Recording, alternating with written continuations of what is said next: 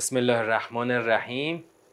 سلام عرض می‌کنم به شما عزیزان و عزیزان حاضر در اسکایروم. در 29 همین جلسه از ترم 4 می‌خوایم ایشالا بخش سوم سوره منافقون رو بخونیم و بفهمیم. خب مرور کنیم. در دو جلسه قبلی چی گفتیم؟ یک تا نه رو خوندیم. خب تو این یک تا نه چی گذشت؟ چجوری خودشونو قایم نکنن بین مردم؟ چجوری؟ چجوری؟ آقا الان هر کی اومد گفت که من شهادت میدم شما رسول خدا هستی. منافقه؟ هر کی تیپ و هیکلش درست و رو فرم بود هیکلش آدما رو به تعجب وامی داشت منافقه؟ اونو که علنا نمیگن که. لا تنفقو رو که علنا نمیگن که. اونو پیش خودشون دارن میگن. اونو پیش خودشون دارن میگن. الان یه ویژگی دیگهشون چی بود؟ حرف خوب می‌زنن خیلی خوشتیپ و خوش فرمن و دائما هم شهادت میدن به رسالت رسول خدا. خب؟ این ویژگی ها خود به خود باعث شناخت منافق نمیشه. این ویژگی ها ویژگی های مشترکه. بین مؤمنین و غیر مؤمنین مشترکه. خب زاویهشون رو چجوری بخوایم بفهمیم؟ کدوم گفته؟ گفتهشون که اصلا این یقولو تسمع لقولهم. یه نه یه نکته ای رو گفتیم جلسه قبل. اون نکته رو باید بگیریم. سپر گرفتن اون شهادت اون قسم که این که اون قرض درونی این هاست خب ما که الان سپر اونها رو نمی‌بینیم. این که دارن از این شهادت های سپر جلو خودشون درست می‌کنن ما که اونو نمی‌بینیم. ما آنچه که می‌بینیم شهادت قلیز به رسالت پیغمبر اکرم. دیگه چی؟ قیافه خوشتیپ. دیگه چی؟ حرف زدن خیلی قرا و خیلی در واقع مسهور کننده. ما اینو می‌بینیم. ما با این نشانه ها نمی‌تونیم منافق رو تشخیص بدیم. کی باید تشخیص بده؟ حرفی که گفتیم اینجا بود. خود پیغمبر باید تشخیص بده. برای همینم باید اونجا گفت که هم العدو فحذر هم. اینا دشمنن از اونا بر حذر باش تو. خب؟ پیغمبر که بر حذر بود حالا میاد چیکار می‌کنه؟ میاد اینها رو از دایره قدرت سیاسی کنار می‌ذاره بیرونشون می‌کنه اخراجشون می‌کنه. اینها در رأس حرام قدرت دیگه نخواهند بود. اما ممکنه باز هم برای مردم هیچی نگه. از اسم هیچی نگه. چنانچه تو این سوره هم هیچ اسمی نیست. هیچ اسمی نیست. ببین برای اینکه این مفاهیم دور بشه از اون واقعیت جامعه اومدن شأن نزول های زیادی رو به این سوره اضافه کردن. من نمیگم شأن نزول ها دروغ است یا راست است. من میگم شما وقتی که به جای اینکه انرژی تو بذاری روی فهم ساختار سوره انرژی تو بخوای بذاری روی اون نگاه شعن نزولی چی میشه؟ یه نمونه می‌خوام بهتون بگم. امروز که از دوستان یه فایلی فرستاد از حاج پناهیان در همین دهه محرم امسال. ایشون از سوره منافقون خواستن نکته ای رو بگن. طبیعتا با همون نگاه های شعن نزولی.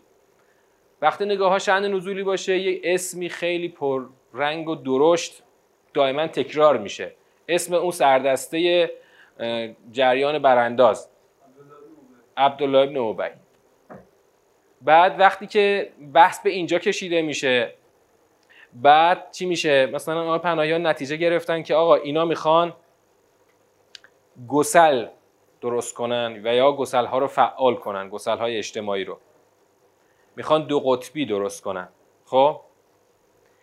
من اگر بخوام با آقای پناهیان بحث بکنم میگم آقای پناهیان من در این سوره دو قطبی نمی‌بینم. می‌خوای دو قطبی ببینی بیا سوره حجرات. می‌خوای ببینی که جریان موازی اون جریان لیبرال به صلاح ناسیونالیست می‌خوای ببینی چجوری گسل ها رو فعال می‌کنن؟ بیا سوره حجرات. فعال سازی گسل و, و دو قطبی سازی اصلا تو این سوره نیست. اصلا تو این سوره نیست. اونجاش سوره حجرات ترم 6 بهش می‌رسیم. بهش می‌رسیم ان اما تو این سوره ردی از دو قطبی نیست اصلا. شما کجا دو قطبی می‌بینی؟ اینجا تو این سوره براندازی رو می‌بینی. براندازی براندازی با ابزار سیاسی یا با ابزار اقتصادی. خب؟ که ما تو جلسه قبل اینا رو خوندیم با حالا این که چجوری منافقان با ابزارهای سیاسی و اقتصادی میان که براندازی رو کلید بزنن اون بحث مفصلی است که اونجا سوره حجرات انشاءالله بهش خواهیم رسید. چرا بحث آقای پناهیان رو گفتم؟ می‌خوام بگم که تا وقتی شما درکت نظاممند نباشه یه صحبت های خوبی میگه ولی این صحبت ها اینا گفته های سوره نیست. نمونهش همین بحث گسل ها یا دو قطبی سازی بحث سوره منافقون نیست. اون تو سوره حجراته. بعد میایم به ما رسیدیم به اینجا که دیدیم. ببین این قسمت اول من سه تا ازا داشتیم. سه تا ازا. نگاه نظام من اینطوریه که سه تا ازا داری. ازاها چی داره خدا میگه؟ ویژگی های از منافقان که برای پیغمبر اکرم خدا داره تشریح می‌کنه. دو تا یقولونه داشتیم که البته نتیجه سه تا ازا همون فهزرهمه. فهزرهم در واقع نتیجه جمع اون سه تا ازاست بعد دو تا یقولونه داریم. یقولونه اول درباره چیه؟ توطعه اقتصادی. یقولونه دوم چیه؟ توطعه سیاسی براندازی سیاسی. تا اینجا ما خوندیم. خب؟ حالا می‌خوایم بیایم برسیم به اون جایی که خدا روی کلام رو برمیگردونه. ما بیشتر حرفای این سوره رو آوردیم تو مرحله اول. خب برای چی؟ برای اینکه می‌خوام اون حرکت روی متن رو شماها هم همراهی بکنید. ببین می‌خوام شماها با این حرکت روی متن همراهی بکنید. تا وقتی می‌رسیم به جمعبندی سیاق فقط من گوینده نباشم شما شنونده. شما خودتون تو مسیر جمعبندی همراهی بکنید. البته الان که ترم چهار هستیم توقع زیادی نیستا ما الان اینجا ترم چهار هستیم دیگه توقع زیادی نیست برای همراهی. یا ایها الذین آمنو لا تلهکم اموالکم ولا اولادکم عن ذکر الله. ای کسانی که ایمان آورده اید. اموالتان و اولادتان شما رو از ذکر خدا به خود مشغول نکند. یاد کجا میافتید؟ کجا؟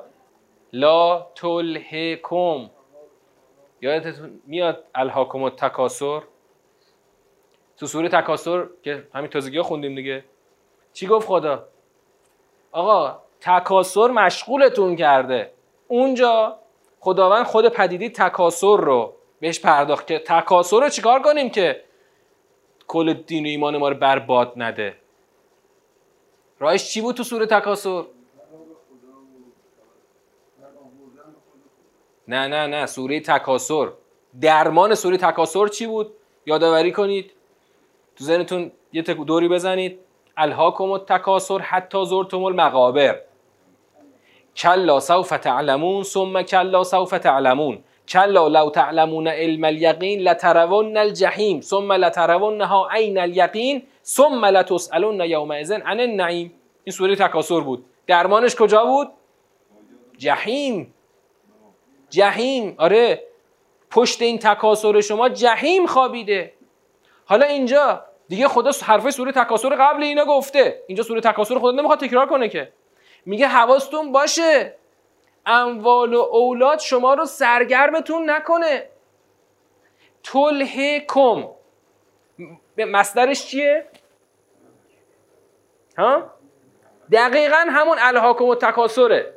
الها آخرش همزه الها الها یعنی چی؟ سرگرم کردن.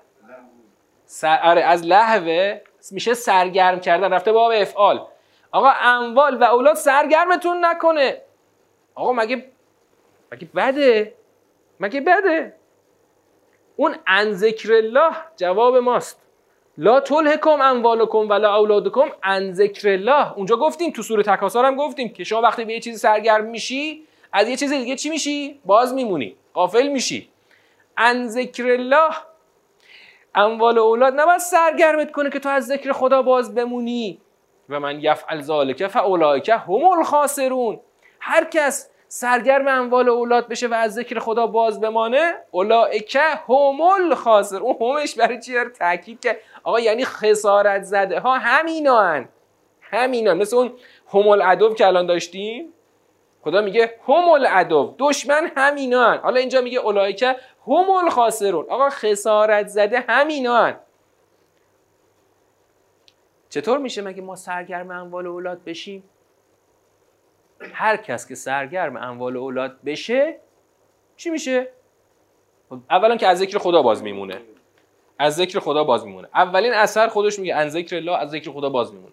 خب مگه از ذکر خدا باز بمونیم چی میشه؟ خب مگه خدا از ما چی می‌خواد مگه؟ وقتی از ذکر خدا باز بمونی یادت میره که خب الان الان اینجا کجاست؟ وظیفه من چیه؟ تو کدوم حکومت دارم زندگی می‌کنم؟ تکلیف من چیه؟ مسئولیت من چیه؟ همه اینا پش میشه می رو هوا. مشغول باش آقا. حالا الان اینجا چون سوره مدنی هست که سیاسی اجتماعی هست اولین اثرش همینه که دیگه کاری با این که تو یک فرد مسلمان در یک حکومت دینی هستی نخواهی داشت. من هر وقت این سوره های مدنی رو به این قسمتاش می‌رسم میگم خدایا همین چند سال قبل یعنی قبل از پیروزی انقلاب ما این حرفا رو اگر ما اون موقع بودیم اگه می‌خواستیم اون موقع این حرفا رو بزنیم نمی‌دونستیم اینجاش چجوری بگیم.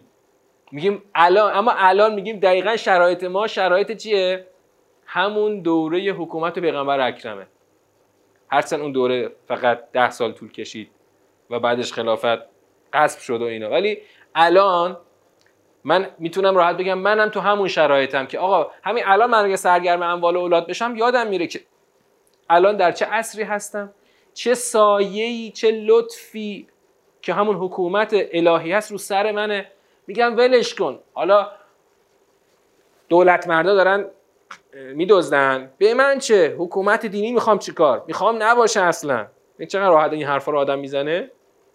اما اون کسانی که الان مشق مثل زالو افتادن به جون نظام نتیجه همون سرگرمی به اموال اولادشونه دیگه. من بچم کجاست؟ خب من بچم الان فرستادمش بره آمریکا باید هواشو داشته باشم. پس نمی‌تونم خیلی حرفا رو بزنم که به یا بر بخوره. یه وقت مثلا بچه من اونجا اخراج می‌کنن. چرا باید مثلا همه رؤوس سران بچه هاشون یا اروپا یا آمریکا. خب سرگرمی به اموال اولاد دیگه شما رو از همه چی ساقط کرده. اصلا شما دیگه دهنتون بسته است. حرف نمی‌تونید بزنید که. چرا؟ بچت اونجاست. حالا در لایه عام مردم چطور میشه؟ آقا شما وقتی سرگرم اموال اولاد هستی خب؟ آقا مثلا الان داره دو, خط قبلش چی گفته؟ توته است. توته براندازی هست. حواستو جمع کن. تو نشی. مجری توته اونا یا تو نشی آلت دست اونا. حواستو جمع می‌کنی؟ بله کن بابا بذار فعلا من این ساختمونم رو تموم کنم این دخترم رو عروس کنم اون پسر رو داماد کنم. ول کن این حرفا رو. بذار زندگیمونو بکنیم. من این حرفا رو دیگه خودم به وفور که میشنوم روایت رو بله کسی که برای اموالش برای اهل و عیال جهاد در واقع تلاش کنه مثل مجاهد فی سبیل اما این قاعده این قاعده بر اون روایت چیه؟ حاکمه. آقا قاعده اصلی این است که تو سوره تقابل سوره بعدی هم باز می‌رسیم به همین موضوع. سوره تقابل با این مفهوم کار داریم. قاعده اصلی اینه که حواست رو جمع کن. قاعده اصلی اینه که الهاکم و تکاسر اینجا داره از همون لحو میگه حواست باشه. یکی از بابهای بزرگ تکاسر سرگرمی به تکاسر تکا... همین سرگرمی به اموال اولاده اموال اولاد تو نگاه الهی چی هستن؟ هم اموال هم اولاد امانت امانت اول امانت آزمایش های سخت که سوره تقابل به طور جدی میریم تو بهرش آقا اینا رو می‌خوای چیکار کنی؟ این امانت رو باید در خدمت چی قرار بدی؟ در خدمت خدا قرار بدی. دیگه تو سوره هایی که تا الان خوندیم هم این بحث زیاد داشتیم که اگر شما حواست به این موضوع نباشه این امانت می‌تونه شما رو سرگرم کنه. و وقتی سرگرم بشی ان ذکر خدا ان ذکر الله باز میمونی. از ذکر خدا باز میمونی. و هر کس که اینطور بشه حتما خسارت زده است. اگه او امانته خب من تلاش خواهم کرد که مثلا او رو درست تربیت کنم از یا از این اموالم درست در راه خدا استفاده کنم. اما وقتی این نگاه امانت بودن این بره کنار خود این میشه هدف.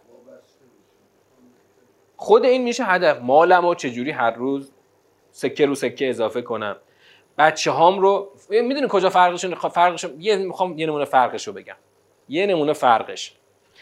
فرزندی که شما رو سرگرم نکرده باشه اون جایی که شما یه وظیفه ای از اون وظایف الهی رو دوشته بچه مانع نمیشه. بچه امانات خداست؟ اما اینجا مانع من بشه که. من مثال بزنم مثلا از شهید بابایی. یه روز بچهش رو رفتم دیدم. سال هفتاد و شیش بود.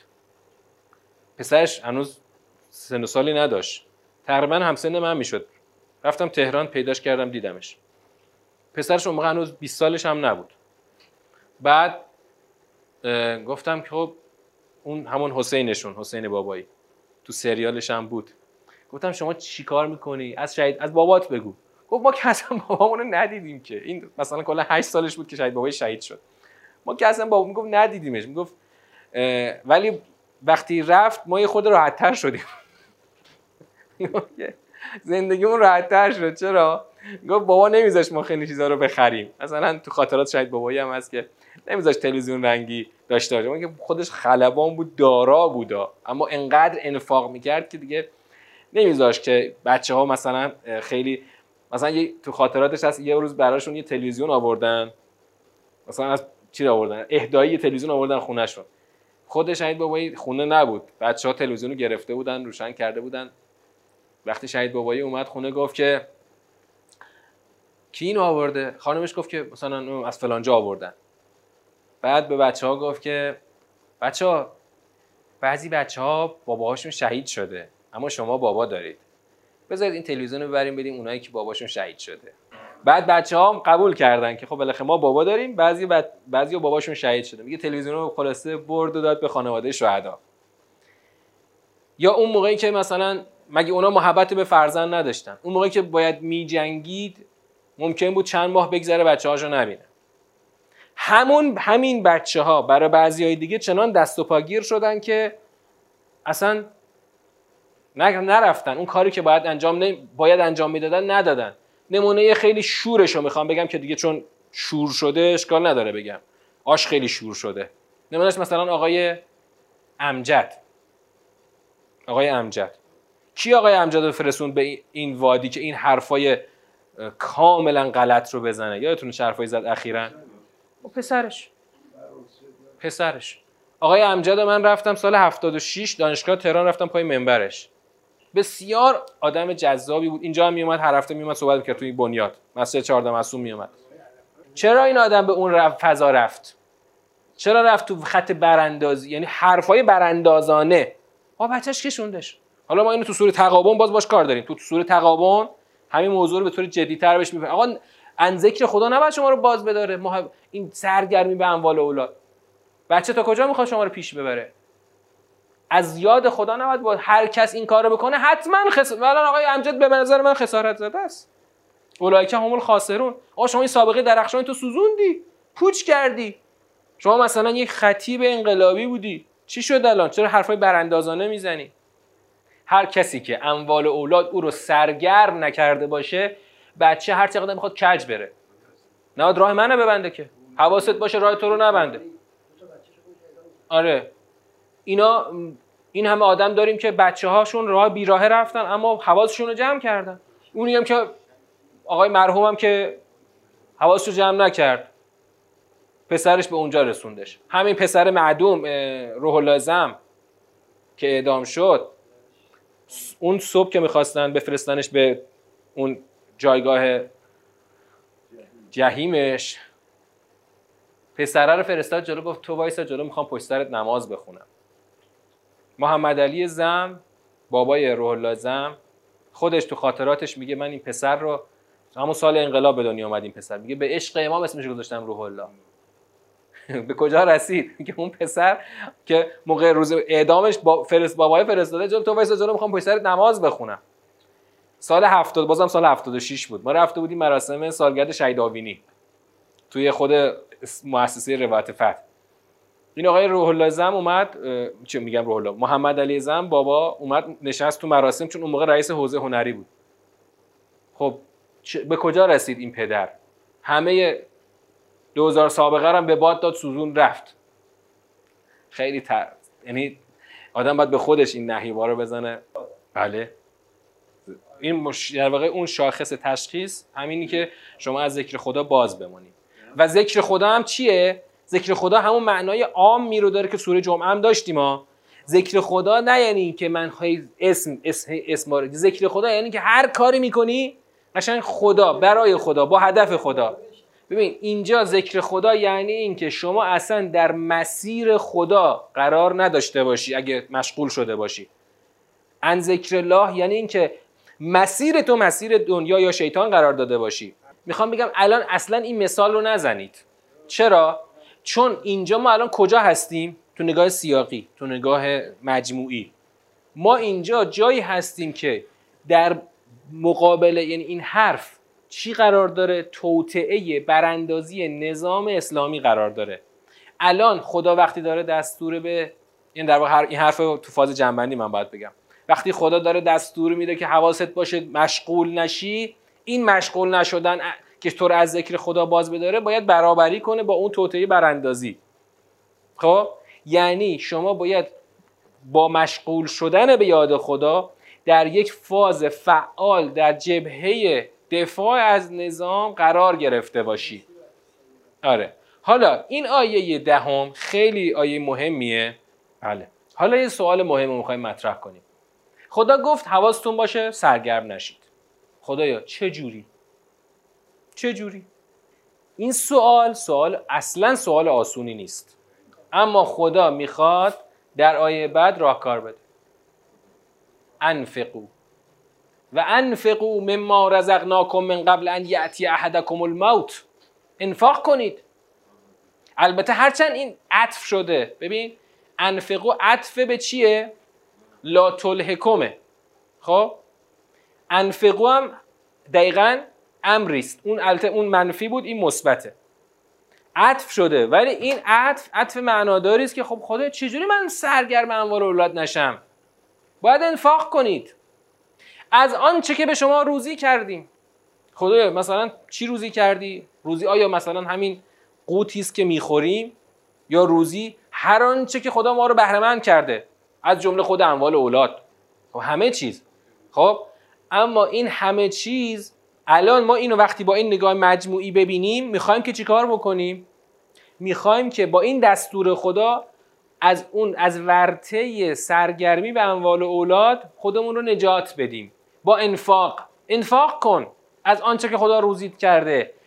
حالا کی این انفاقو بکنی؟ قبل از آنکه اون روزی برسد که مرگ فرا برسد و به خدا برگردی به خدا بگی فیقول رب لولا اخرتنی الی اجل قریب. خدایا یه خورده صبر کن یه مهلتی. به سراغ احدی از شما آید پس بگوید پروردگارم ای کاش مرا تا عجل نزدیکی تأخیر اندازی. فاصدق و اکم من الصالحین این خیلی دقیقه. فاصدق و اکم من الصالحین میگه وقتی مرگ می‌رسه این آقا یه دفعه می‌بینه اه وقت تموم شد هیچ کاری نکرده. مثل این فوتبالیستایی که مثلا 80 دقیقه رو هیچ کاری نمی‌کنن 10 دقیقه آخر بازی داره تموم میشه بود یه گلی بزنیم وگرنه صعود نمی‌کنیم فلان. آقا یه خورده وقت اضافه به ما نمیدی خدایا. هی برمیگردی به خدا میگی اخرتنی الی اجل قریب یه خود منو تاخیر بنداز. تا یه مرگ نزدیکی. فاصد دقیقه که چیکار کنم؟ از صد دقیقه از صد دقیقه رو یه خورده نگاه چیز داشته باشید. نگاه چیز داشته باشید. نگاه خود ساختار خود کلمه. از صد دقیقه اون سادش چرا مشدد شده؟ تشدید. عوضش چه حرفیه؟ ت دو نقطه. اتصدقو بوده. خب مصدرش میشه چی؟ تصدق. تصدق در فارسیشو بذار کنار. عربیش بشه معناست؟ خب صدقه دادن که تصدق نمی‌خواد باب تفعول نمی‌خواد. چرا رفته باب تفعول این سواله. ببین تو عربی هیچ بابی علکی نیست که. کلمه وقتی میره تو باب دلیل داره. چرا میره تو باب؟ یه معنای جدیدی می‌خواد پیدا بکنه. تصدیق کنم. خب اون که میشه تفعیل. الان تصدق نه تصدیق. این تصدقه نه تصدیق. ببینید برای اینکه بخوایم به معنای باب برسیم باید اون باب رو معناش رو بدونیم. حداقل کاربرد مهمش رو بدونیم. تصدق مثل تدبر مثل تعلم مثل چی؟ مثل تعقل. خود تدبر ما چی معنا کردیم؟ نه نه تو معنای باب رفتش معنای عربیه یعنی فارسی تدبر چی میشه؟ میشه اثرپذیری از تدبیر. خدا تدبیر کرده من تدبر می‌کنم. من می‌فهمم خدا چیکار کرده. مثل تعلیم و تعلم معلم تعلیم میده شاگرد چیکار می‌کنه؟ تعلم می‌کنه یعنی تعلیم استاد رو می‌گیره. ببین تصدق وقتی رفته تو باب تفعول باید اثرپذیری توش باشه. چون باب تفعول مهمترین کار کردش اثرپذیریه. حالا تصدق. تصدق من چه اثری رو قراره بپذیرم؟ میگه از صدقه و اکم من از صالحین اثری که می‌خواد بگیره اکم من از صالحینه یعنی خودم رو اسمم و تو لیست صالحین بنویسم. جزء صالحان شوم.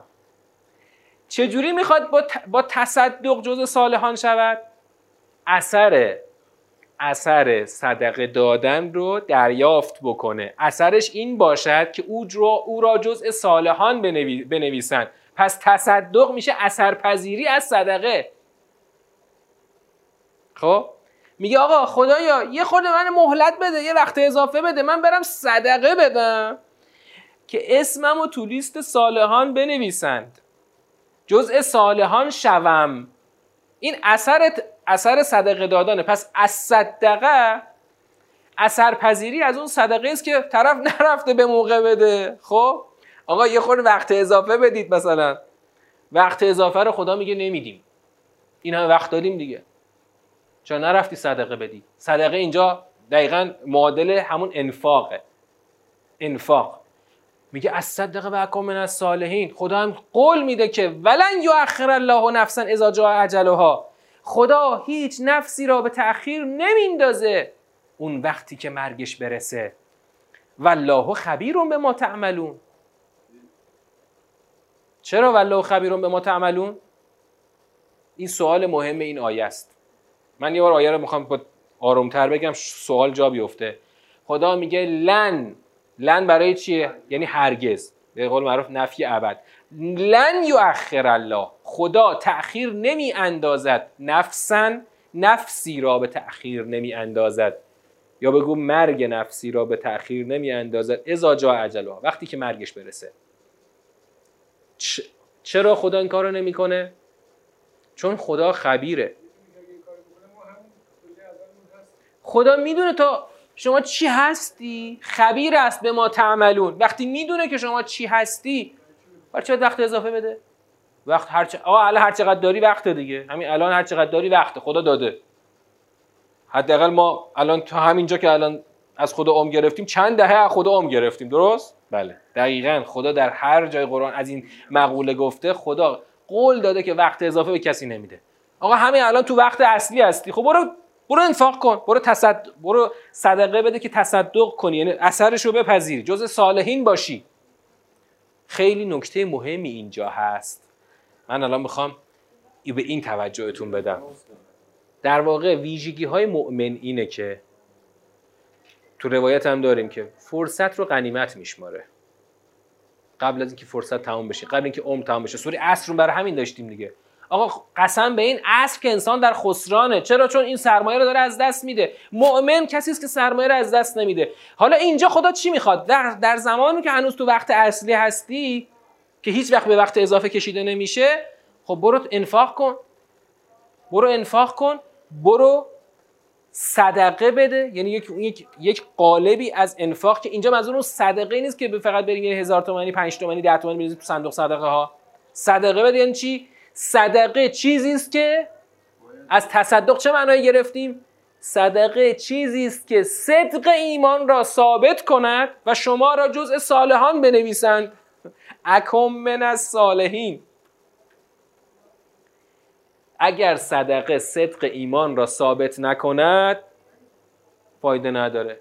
صدقه باید صدق ایمان رو ثابت کنه. این آدمه الان از خدا میگه خدا به من فرصت اضافه بده برم. با صدقه صدق ایمانم رو ثابت کنم. پس بنابراین صدقه که فقط برای دلخوشی خودمون باشه این فایده نداره چون صدق ایمان رو ثابت نمی‌کنه. صدقه باید صدق ایمان را ثابت کند.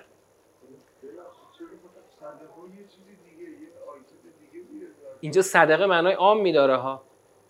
صدقه اینجا شد هر چیزی که صدق ایمان را ثابت کند که اون عنوان اصلیش میشه چی؟ انفاق. آها. چرا چرا خدا اول از همه مال رو می‌خواد؟ می‌دونید چرا؟ سختیشو که تو این چند تا سوره داشتیم. اما اینجا یه دلیل خاص داره. چرا مال می‌خواد؟ که صدقه بدی انفاق کنی. تا تا با صدقه دادن و انفاق کردن مشغولش نشی. تعلق تو کم کنی. تعلق. اون کسی که تعلق داره در واقع اون کسی که مشغول شده حتما تعلق داره. و کسی که تعلق داره حتما نمی‌تونه انفاق کنه و صدقه بده. نمی‌تونه. آقا بعد دل بستهش جونش به این بسته است. وقتی من جونم به این بسته است چجوری می‌خوام این رو در راه خدا انفاق کنم که صدق ایمانم رو ثابت کنم؟ نمی‌تونه این کارو بکنه. یعنی باید این شرط رو برای ما به ارمغان اینو این نتیجه رو داشته باشه که صدق ایمان من ثابت کنه. آقا پس صدقه ای که انفاقی که صدق ایمان را ثابت نکنه حتما شاهد بر این که شما بهش دلبسته ای تعلق داری و نمی‌تونی خودتو ازش بکنی. حالا یه سوال رو می‌خوام از شما بپرسم. آقا خدا میگه اولاد و اموال. انفقو مما رزقناکم. من اولاد رو چجوری انفاق کنم؟ مال رو می‌دونم چجوری انفاق کنم. اولاد رو چجوری انفاق کنم؟ خب الان که جنگ نیست الان که دفاع مقدس نیست. جهاد علمی درست. اینا که خود پسر دختر خودش بعد الان درس خوندن باشه. من چجوری فراهم کنم؟ یعنی بفرستمش مدرسه خوب درس بخونه؟ بیاید بالاتر. باید بیاید بالاتر. چه جوری ببینید یه این سوال رو ببینید. من می‌خوام فقط نقطه سوال رو پیدا کنیم. خدا میگه انفاق کن. آقا بچه من که من نیستم. بچه من خودش صاحب عقل و اختیاره. من او را انفاق کنم در راه خدا؟ یعنی من چیکار کنم؟ آیا من بیام به جای او مثلا تصمیم بگیرم؟ من به جای او چیکار کنم؟ ها مسیر خدا رو بگم. خب اینم باز انفاق نمیشه. اینم باز انفاق نمیشه. انفاق باید یه چیزی از من بکنه. از من باید جدا کنه. باید قطع تعلق از در من اتفاق بیفته. وقتی من یه معنایی میگم شما یه لحظه روی معنای دقتی بکنید. وقتی خدا می‌خواد که تو انفاق بکنی فرزند رو در راه خدا اینو بذار کنار اون که سرگرمت نکنه. به خودت مشغول نکنه. سر فرزندی که در راه خدا انفاق بشه نشونش چیه؟ اولین نشونش اینه که شما سرگرمش نمیشی. دومین نشونش اینه که تمام محبتی که به این فرزند داری رو به خاطر خدا خواهی داشت. مثلا تو ببینید دو جور رفتار هست در, نس... در اون نسبت بین والدین با فرزندان. یه جور رفتار اینه که از این بچه من کیف و حال خودم رو داشته باشم. یه جور رفتار اینه که من این بچه رو هر کاری براش دارم. از اون روز اول که مثلا مادر به شیر میده. پدر مثلا میره یه لقمه نون براش فراهم می‌کنه. میگه به خاطر خدا دارم این کارو می‌کنم. امانت خداست در دست من به خاطر خدا در تربیت او میکوشم. وقتی همه وظایفم رو درست انجام میدم به خاطر خدا اگر حتی اون بچه نخواست راه صلاح رو طی کنه من بازم انفاقم انجام دادم. چون من به خاطر خدا براش انرژی گذاشتم کار کردم تربیتش کردم. اما وقتی به خاطر خودم باشه مثلا این بچه اگه به راه درست بره میگم به به ماشاءالله چه بچه خوبی دارم. مثلا رفت باعث افتخار من شد. به به. البته این چیز بدی نیست این که بچه بره باعث افتخار به مادرش که بد نیست که. اما دارم توی این نقطه تفاوت ایجاد می‌کنم اما اگه به خاطر خدا باشه میگی خب او خودش یه بنده خداست من تلاش کردم به خاطر خدا من تلاش کردم او هم رفت به یه نقطه ای رسید. ایشالله که خیرش از این باب به من برسه که او بشه بنده خوب خدا و من در درگاه خدا چی پیدا کنم؟ یک اجری پیدا کنم به خاطر اینکه من تلاش خودم رو کردم. اما در حالت منفیش بگیر. وقتی به بیراهه بره وقتی به خاطر خودت همه کار کردی ای می‌زنی پشت دستت. ای خدا ما چقدر برای این بچه جون کندیم پدر خودمون رو در آوردیم. اینو بذار مدرسه خوب. آخرم رفت مثلا لات محله شد. خب هی تو سر خودت می‌زنی که خدا چرا این مثلا چی تو کاسه ما گذاشتی این بچه رو؟ اما اگه به خاطر خدا من اون کارا رو کردم. آقا اگه به بیراه هم رفت آقا خدای من که تکلیفم انجام دادم. پسر نوح هم با بدان از خاندان نبوتش گم شد. پس انفاق در راه خدا اینه که من هر کاری که برای او می‌کنم با هدف خدایی انجام میدم. از روز اول. به خاطر خدا بزرگش کردم به خاطر خدا تربیتش کردم. ایشالله که بچه خوبی خواهد شد و چون چون بنده صالحی برای خدا بشه پس خدام به من اجر منو خواهد داد. اما اگه به خاطر خودم این کارا رو کرده باشم خب چی دیگه؟ توقعی از خدا نخواهم داشت که. پس یه مقدار تفاوت می‌کنه که انفاق در راه خدا چجوری بشه. خب ما اینجا وقتمون که الان تمام شد ما سوره رو تا آخر اومدیم. مثل سوره مزمل هنوز فاز جنبندیش رو داریم. هنوز ما جنبندی داریم در سوره منافقون. الان می‌خوایم چیکار کنیم؟ مرحله دوم رو انجام بدیم که سیاق بندیه. سیاق سوره رو بگید. چند سیاقه؟ چرا تا هشت یک سیاق باشه؟ در واقع در تقریبا دو فراز کلی. سه تا ازا داشتیم. سه تا ازا داشتیم که ویژگی هایی است از منافقین که خدا برای پیامبر اکرم گفت. دو تا هم یقلونه داشت که چی بود؟ توطعه های منافقین بود. پس کلا تشریح منافقینه ویژگی ها و اقدامات منافقین. توی دومی چیه؟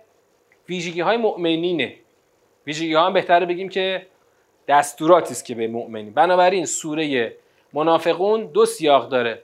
یک تا هشت نه تا یازده. ما در جلسه بعدی چیکار خواهیم کرد؟ سیاق ها رو با همدیگه جمع خواهیم زد. هنوز ما جمعبندیمون رو داریم. اصل حرفمون هم تو سوره منافقون تو جمعبندیه. هرچند که خیلی از حرفای جمعبندی رو لابلای حرفا گفتم. اما یه جنبندی خیلی شسته رفته ای ما از این سوره خواهیم داشت. و السلام علیکم و رحمت الله و برکاته.